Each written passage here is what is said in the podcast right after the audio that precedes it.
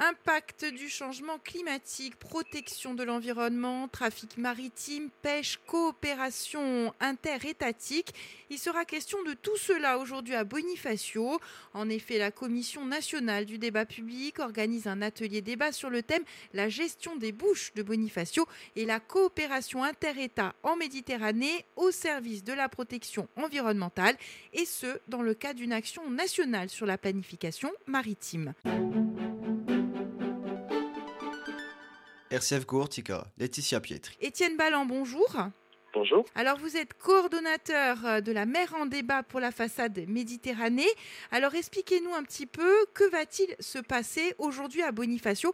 Un mot sur ce débat. Alors c'est un débat qui concerne la- le devenir de la mer en fait, qui précède les choix que va devoir faire l'État à la fin de l'année prochaine ou début d'année suivante pour orienter les grandes décisions sur la mer qui concernent toutes les activités, la pêche, le loisir, la plaisance, le développement des énergies marines comme l'éolien par exemple, ou encore le recul du trait de côte et surtout euh, la protection de la biodiversité qui est un enjeu majeur en Méditerranée et bien sûr en Corse. Alors le débat, c'est un débat qui s'adresse absolument à tout le monde. Tous les événements sont ouverts à tous et sont gratuits parce que chaque personne a le droit de participer à l'élaboration des décisions publiques. C'est vraiment un principe constitutionnel de la charte de l'environnement de, de la France. Quelles sont euh, les particularités à Bonifacio? On imagine que le thème du débat est très prégnant. Oui, la question de Bonifacio, ça rassemble euh, finalement, l'expérience de Bonifacio rassemble beaucoup de choses, beaucoup de, de sujets et d'enjeux, et surtout des gestions, de la gestion déjà aujourd'hui en place, avec euh, des aires marines protégées, euh, qui ont pour certaines des zones de protection intégrale,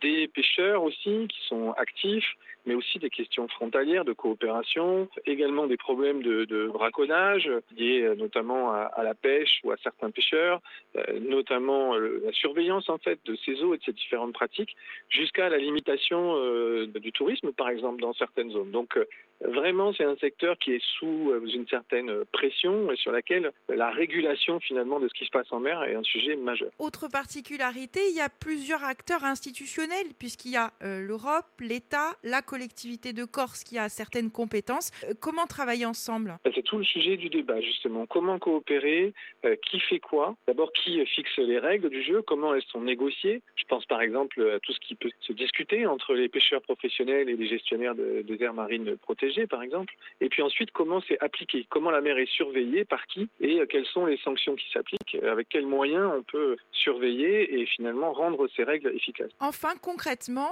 euh, qu'attendre de ces ateliers?